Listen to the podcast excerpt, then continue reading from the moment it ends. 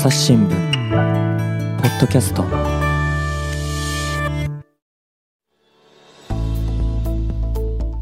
皆さんこんにちは。朝日新聞の木田光です、えー今回は世界中から注目を集めている BTS についてお届けします、えー今をときめく韓国出身の7人組アイドルグループで、えー私自身もファンの一人です。で今後の活動について6月に発表がありまして、えーソロ活動に、えー軸足を置いていくっていうふうに言われています。で今回のニュースをきっかけに BTS に興味を持った方もいらっしゃると思いますので改めて注目ポイントをご紹介できたらと思います。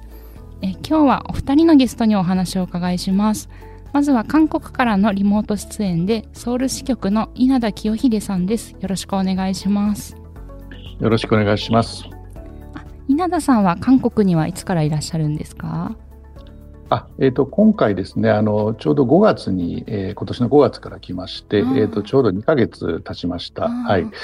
で、あの実は2回目でですね、あの前回は2008年から11年までの3年間、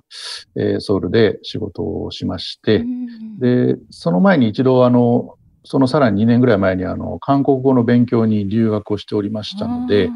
あの、韓国での仕事は3年目、あ、2回、あ、2, 2回目で、えっ、と、韓国暮らしとなると3回目となるほどいうことですね。はい。じゃあ10年ぶりぐらいに今回韓国に仕事で行かれた、そうですね。はい。うんで今日はあの豪雨だそうですけど韓国あ、そうなんですよ。はい。大変な中ですけどはい。そうですね。日本はもう猛暑でそうなんです週も明けてるニュースをええ伺っていまして、あの、ちょっと、こちらはもう本当に連日雨模様でですねう、ん。あの、今日も朝からあの市内の川の水位が上がっているとかですね、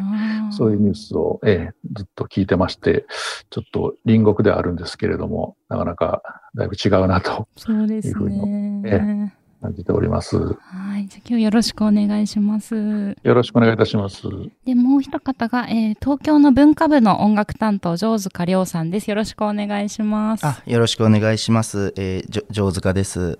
えーっと、今、文化部で、えーっと、クラシックを除く、あの、ポップスとかうん、広いですよね。まあそうですねジャ ジャズとかほとんど全部を、そうですね、た担当してます、えんーよろしくお願いします。はい。で、城塚さんと私、あの、同期で、久しぶりに、そうですね、ね。もう何年かぶりに再会しうんまして、よ今日はよろしくお願いします。ろしくお願いします。よろしくお願いします。であの早速なんですけども BTS って今やあの世界的な人気を誇っていますけどもあのお二人が BTS をこう意識し始めたきっかけを教えてもらえますか？じゃあまず城塚さんからおあ願いします。はい、えーっと、まあ、私、そんなにごめんなさい、あの韓国のアイドルに詳しくなかったのでですね、まあ、日本で騒がれ出したご、まあ、5年前ぐらいに、うん。あのテレビの「ミュージックステーション」とかあの朝のワイドショーとか。ね。ええええそれで見たあたりだと思うんですけれども、まあ、本当にこうダンスと歌のこうシシンクロというか、うん。その構築された美しさとか、まあ、きキレであるとか、まあ、そのあたりにかなり、まあまあ、目を奪われたような、ええ記憶があります。うんうん稲田さんはいかがですか？そうですね。私もあの、本当に本格的に意識したと言われるともう、まあ私はもっと短くです。多分おそらくせいぜいこの2年とか、そういうぐらいかなと思ってるんですが、もちろんあの存在自体はあの知ってまして、あの、テレビとかでの、あの、まさに今おっしゃったような、その、キレキレのダンスとかですね、うんそういうのは見ていたんですけれども、やっぱりあの、多くの方ももしかしたらあれかもしれないんですが、あの、まあ、例えばダイナマイトが、あの、アメリカのビルボードのチャートで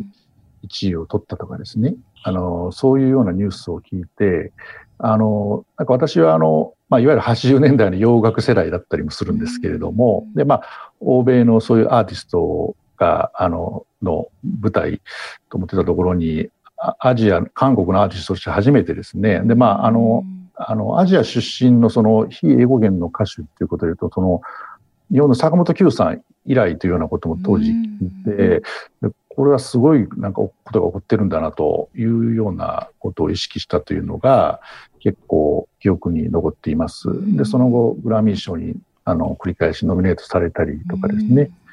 あと、まあ、あの、ちょうどその2年ぐらい前に、あの、まさに後で話が出るかもしれませんけれども、はい。韓国でその BTS のその兵役をめぐる法律の改正の議論なんかもあったりして、あの、まあ、それだけの、まあ、なんていうんですかね、えー、大きな存在であるということを、そういう観点でもいろいろ実感しまして、うん、あの、えー、なんていうんですかね、まあ、意識し始めたというか、あの、非常に関心を持って見るようになりましたですね。うそうですね。ここ2、3年っていうのは本当にこう、アメリカとか中心に世界での活躍っていうのもすごく報じられるようになりましたよね。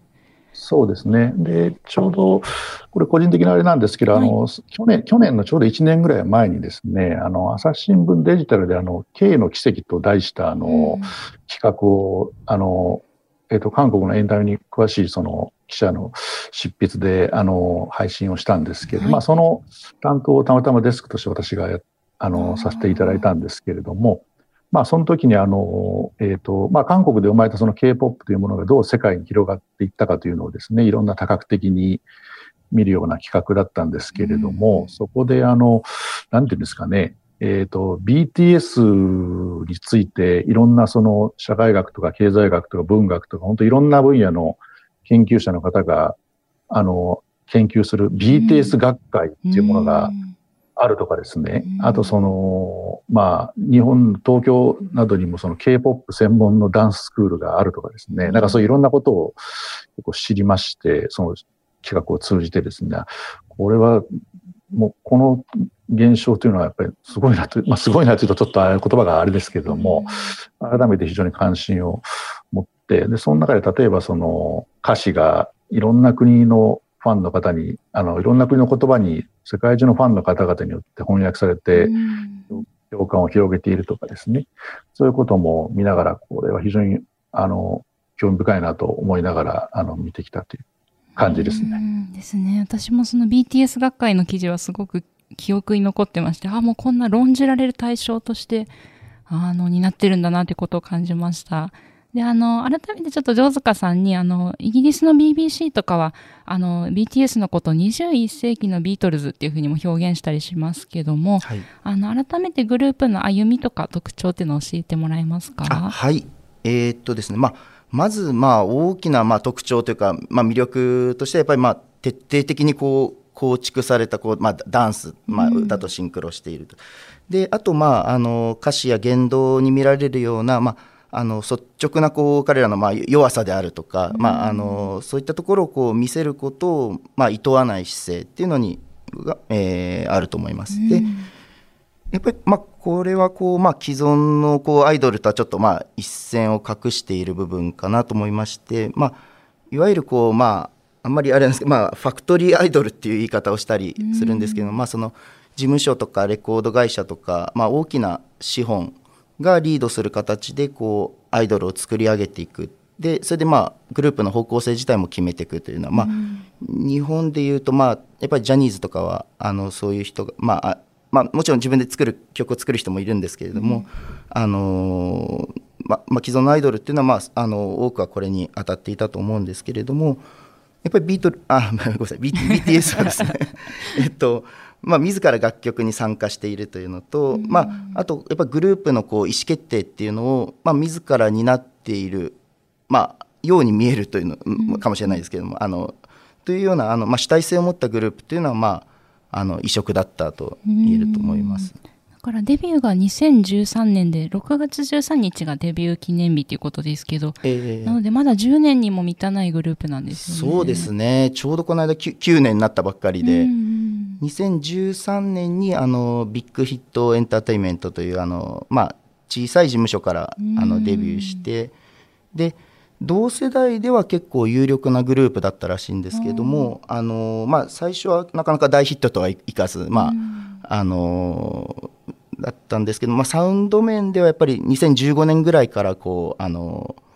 まあ、もっとこうゴリゴリのヒップホップだったのがこう、よりちょっとポップな方にこう色合いを強めていって。て、えー、人気を広げるあのきっかけになったみたいですね。だから7人のうち3人があのラップパートを割と歌うことが多くて、4人が歌のパートですけど、ラッパーのあのリーダーの RM さんとかはその自分で曲を書いたり、先ほどオリジナルっていうお話ありましたけど、あの他の方も曲作ったりしてるっていうのも、あの他のアイドルとはまた違うとこなんでしょうね、ファクトリーアイドルとそうですよね。で、それにかなりこう、まあ、自らのこうアイデンティティを見出してるというか、うん。そのやっぱり自分で参加するとかっていうことについてやっぱり、まあ、それが BTS だっていうことをかなり、まあほまあ、誇りというか、まあ、あの色として持ってるんでしょうね。うん。あの人気の背景とかはどんなところにあると思いますか？あそうですね、えっ、と、まあ、先ほどあの、まあ、申し上げたような、この、まあ、まず、まあ、ポップ路線にこう転換していったと、で、あの人気を、まあ、あの拡大していったんですけれども、で、えっ、と、まあ、楽曲単体で言うと、その、それこそ、まあ、ビートルズが持っていたような、そういう、まあ、こういう、まあ、音楽史をこう揺るがすような革新性っていうのは、まあ、あまりないと思うんですけれども、あの楽曲単体というよりやっぱりダンスとのシンクロとキレっていうものが、まあ、既存のアイドルと比べてあの桁違いだったと。でもう7人ぴったりですもんねあのダンス。私も最初見た時やっぱりダンスであのこう魅力に気づきましたね、ええええ。あのソン・ソンドゥク氏というあの振付師のチームっていうのもまあすすごいと思うんですけどやっぱりこの指先とかあの体の角度まで全てこう揃えて踊るというような、まあ、そこのこう視覚的効果っていうのもまあ本当にすごいもんあのそうしたこうなんでしょうねあのものもまあ動画映えすると言いますかその。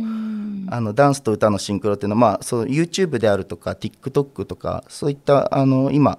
あ、かなり黄金期を迎えているようなあのメディアとも親和性が高くてうん。でゆえにまあ世界中に拡散拡散していったっていうのもあると思うんですけれども。で、えーっとまあ、人気の背景にあとやっぱり、まあ、ファンの存在はかなり大きいですよね。そのその今言ったような、まあ、拡散を担うようなそうこうアーミーと言われるようなあのまあ、熱狂的というか非常に熱量の高いファンの存在っていうのがまあ大きかったと思うんですよね。でなんか広報担当が今いっぱいいるようなあの私もそのファンの方から聞いてハマったのってまさにそうだと思うんあですけど。あやっぱりそそうですよね。口コミやこう SNS やでファンたちがこう魅力を、うんうんうん。あの広げていった面がありますよね。うんうんうんう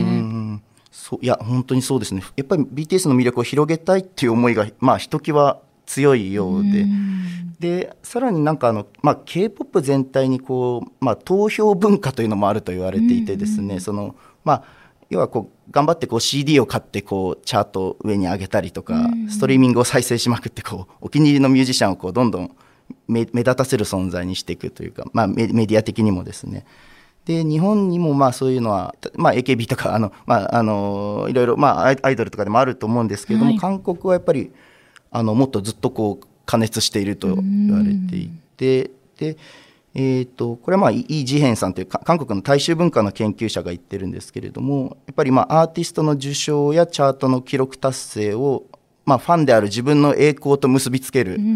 あのファン文化があるっていうようなあのことを言ってるようですね。うんであの最近だとその世界中に多くのファンを抱える影響力が注目されて、まあ、音楽面はもちろんなんですけど社会的なメッセージもあの結構発信してきた面ありますよね。そうですねあのユニセフですねあの国連児児童基金とパートナーシップを結んで子どもや青少年への暴力の撲滅を訴えるような「まあ、ラブ・マイ・セルフ」という私自身をまず愛そうというような「あのラブ・ユア・セルフ」というあの作品を作っていたので、まあ、それにかけたような形だったんですけれども、そういうキャンペーンを、えー続けてきました。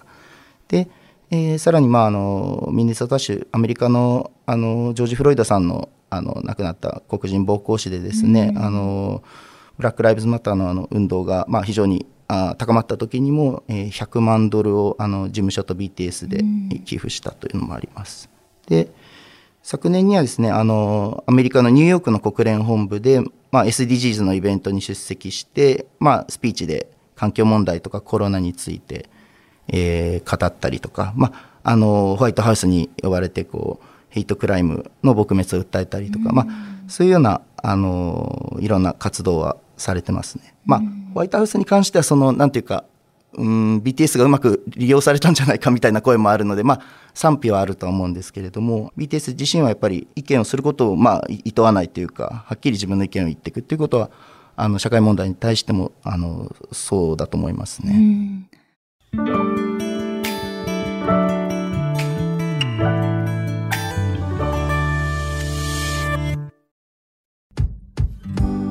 難しいニュースもポッドキャストで解説を聞くとちょっと理解できるかも。朝日新聞デジタルのコメントプラスって知ってる？テレビでおなじみのコメンテーターや記者が記事の背景やその先について投稿しているよ。もっと深く。もっとつながる。朝日新聞あの、稲田さんにもお伺いしたいんですけど、こうしたこう BTS の世界的な活躍っていうのは、あの、国内ではどんな風に受け止められてきたんでしょうか？そうですね。あの、まあ、やっぱりあの、韓国から輩出されたこうしたアーティストがですね、はい。まあ、いわばその、世界のアイコンのようになっていくっていうか、あの、もう国境とかそういうものを超えて多くの人の共感で人気を得るっていうのは、やっぱり韓国の人たちにとっても大変大きな誇りになっているというふうに言えると思います。うん。で、あの、例えば今話あったホワイトハウス訪問っていうのありましたけれども、こちらもあの、こちらのニュースなんかは結構あの、まあ、代表的な通信社なんかはもう、今日ソウルをホワイトハウス訪問に向けて出発したとかですね、ねあの、BTS メンバーがワシントンに着いたとかですね、結構い、なんかもうあの、その時その時の動きを追いかけて、あの、すごく丁寧に報道していましたですね。あの、まあ、首相のようあななんか扱いです。首相があの階段に行くような。そうですねうん。なかなかそういう意味でも関心高いんだなというふうに思いましたしうん、まあ、あの、もちろんね、あの、その通信社の動きだけが韓国の、あれ、すべてを代表してるわけではないですけれども、あの、まあそういう関心の高さもあると思いますし、あと、えっ、と、さっき、あの、ジョルカさんの話で、あの、事務所も最初そんな大きなところじゃなかったいう話ありましたけれども、まあメンバーが、あの、結構地方、いわゆるソウル以外の出身のメンバーの方も多くて、で、まあ、韓国は、あの、ソウル一極集中の社会でもあって、そういう中で、まあ、あの、自ら一生懸命努力してですね、あの、成功をつかんだというような点への共感みたいなものもあるのかなというふうにも感じます。一方で、あの、さっきのそのホワイトハウスもそうですし、あとあの、結構政治家の方なんかがいろいろ BTS 関連で発言したりしたりとかも含めて、まあはい若干その世界で人気を得る中で、その韓国をという国を代表する存在というか、うん。ややちょっとその本人たちのもう預かり知らない部分でうん。過剰な意味をちょっと、意味というかですね、あの役割を負わされてしまっているような負担ももしかしたらあったりもするのかなというふうにもちょっうんと推測になりますけれども、あの、そそれぐらいまあ大きな存在ということだなと思いますけどね。あとちょっと個人的にはちょっとあの、上手さんにちょっと一つ伺いたいのが、あの、さっきのその人気の背景というところで、はい。これあの、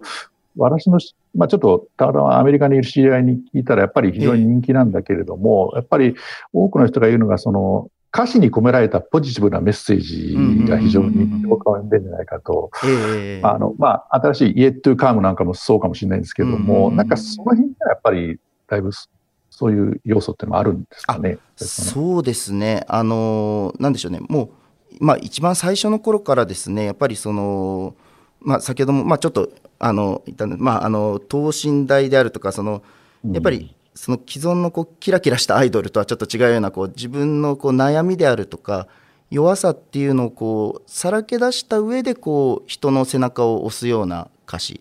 があるのでその単にその人の背中を押すような歌詞っていうのは結構あの世の中に溢れてるとは思うんですけれども、BTS の場合は、まあ、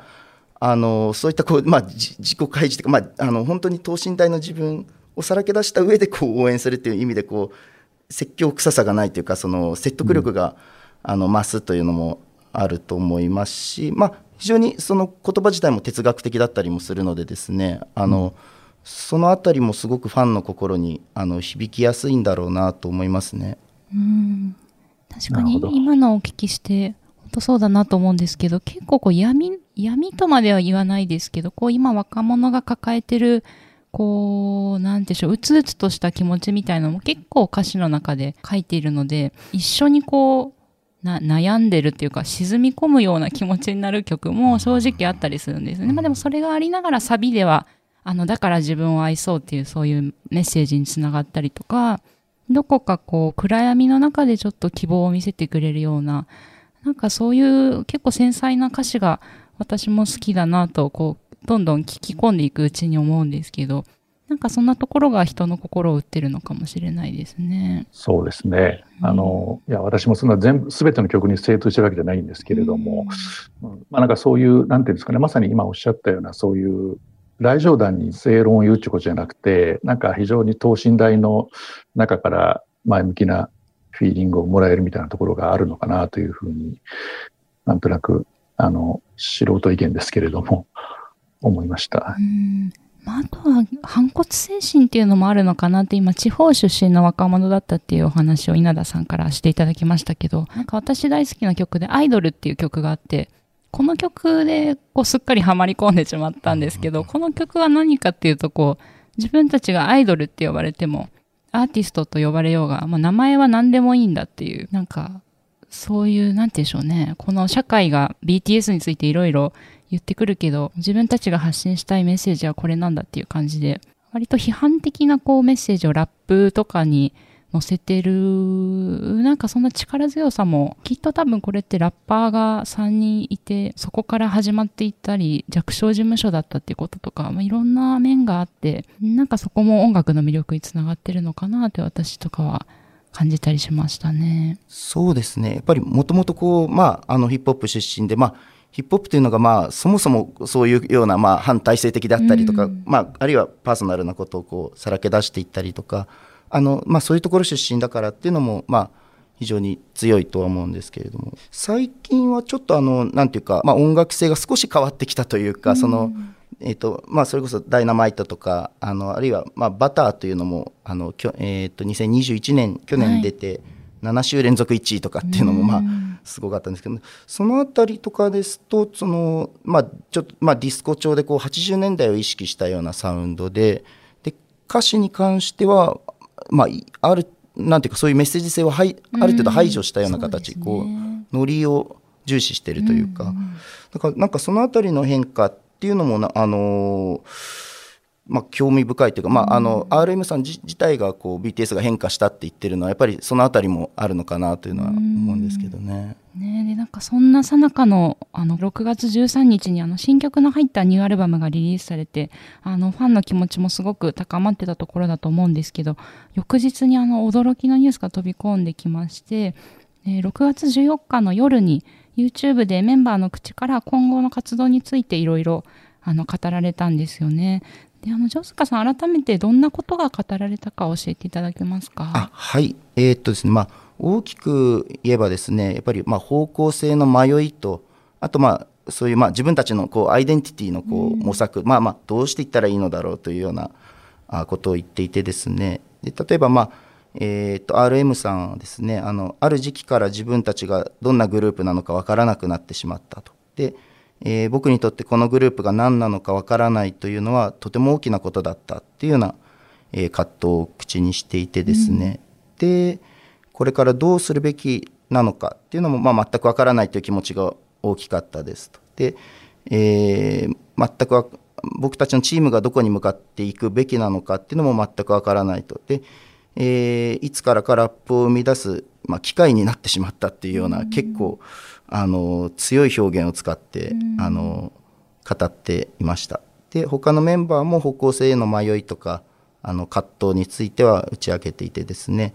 でえっとまあジミンさんとかは私たちはあのどんなアーティストとしてファンの皆さんに覚えていてもらいたいのか、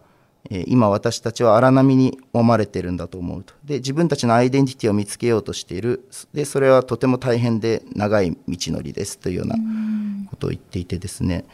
まあ、どう進むべきかっていうことを、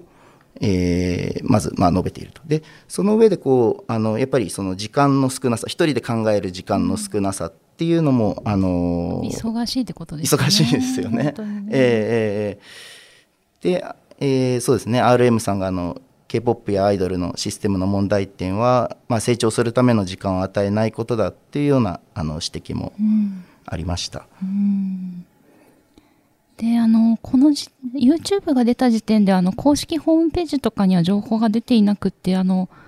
活動を休止するのかあのソロ活動に専念するのかなんかどういった方向に進むのかがちょっとこう分かりづらい状況だったかと思うんですけども事務所の反応っていうのはいかがでしたか？そうですね。あの、いや、えっ、と、あの、最初の番組を改めてそのよく見直しても、なかなかその、結構今、上手さんがおっしゃったようなことが語られている一方で、事務所等からまさにあの、どういう意味ですという説明が正式にはなかったので、なかなかその、どう解釈したらいいのかなという部分もありましたね。で、欧米でメディアが結構先駆けて、あの、報じたところもあったんですけれども。韓国よりも欧米が先だったんですかえっ、ー、とね、韓国よりと厳密に言うかわかんないですけど、少なくとも結構早い時間から報じてたところがありましたね。それで、まあ、ある社があのグループ活動も中断、休止するっていうふうに報じた一方で、必ずしもそうじゃないんじゃないか、みたいな報じ方をしているところもあったりして、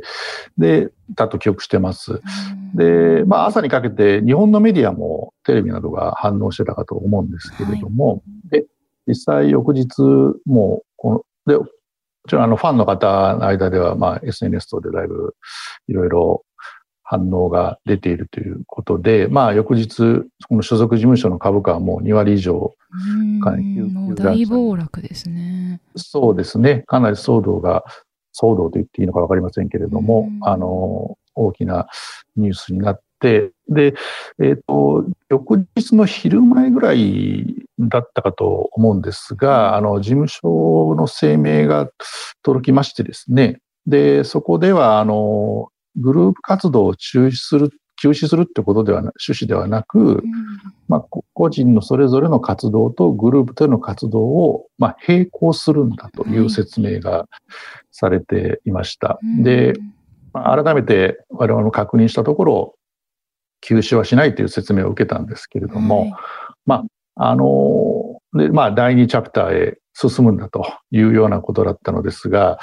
まあ、なかなかちょっとここはじゃあ具体的にどういうふうにしていくのかっていうのは、若干パス、スパッと言い切れない部分もあるのかもしれないですね。えー、あの、配信を見てる限りだと、その、まあ、発言ですと、例えば、まあ、今回はソロに専念した方がいいという、あの、で、まあ、あと、あとでまたグループとして集まった時に、その相乗効果は絶大だとか、あの、まあ、解散するわけじゃないし、ちょっと離れて過ごすこともあるでしょうとか、いつの日かみな皆さんの前に戻ってくる日が来ると思いますとか、うん、まあまあやっぱりこの配信だけを取ると純粋にまあ取るとなんかグループの休止ってまあ報じてしまうのもまあ分かるなというのはあのああると思うんですけれどもね。でもその後まあ修正が入ったというか なんていうかまあ事務所の発表っていうのは両方あのソロと並行していくということでこの辺りの水面下でこうな、まあ、どういうことがあったのかっていうのは、なんか想像するしかできないですけどね。そうですね。なかなかちょっと難しいところですね。ちょっと温度差を感じますね。発表と その配信の発言で。そうなんですよね。で、あの、その後、まあ、いろいろ、まさにソロ活動なんかも、まあ、後で話出るかもしれませんけど、出てきていて、えまあ、だから、ちょっとこの、休止なのかどうかっていうのは、ちょっとなかなかそれぞれのニュアンスもちょっと違うのかなという気もしますし、今後見ていかないとっていう部分がありますね。そうですね。朝日新聞ポッドキャスト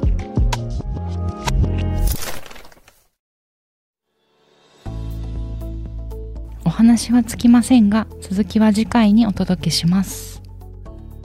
リスナーの皆様、番組を最後まで聞いてくださりありがとうございました。え、今後も朝日新聞ポッドキャスト番組を続けるためお力添えいただけると幸いです。え、ご使用のアプリから番組のフォロー、レビューをお願いします。今回の SDGs シンプルに話そうといったシリーズのほか、え、ニュースの現場からメディアトークといった番組も配信中です。概要欄にリンクを貼っておきますので、ぜひ合わせてご視聴いただけると嬉しいです。またお便りフォームからご意見やご質問もお待ちしています。Twitter やメールでお寄せいただくのも大変励みになります。よろしくお願いします。朝日新聞ポッドキャスト。朝日新聞の木田光がお届けしました。それではまたお会いしましょう。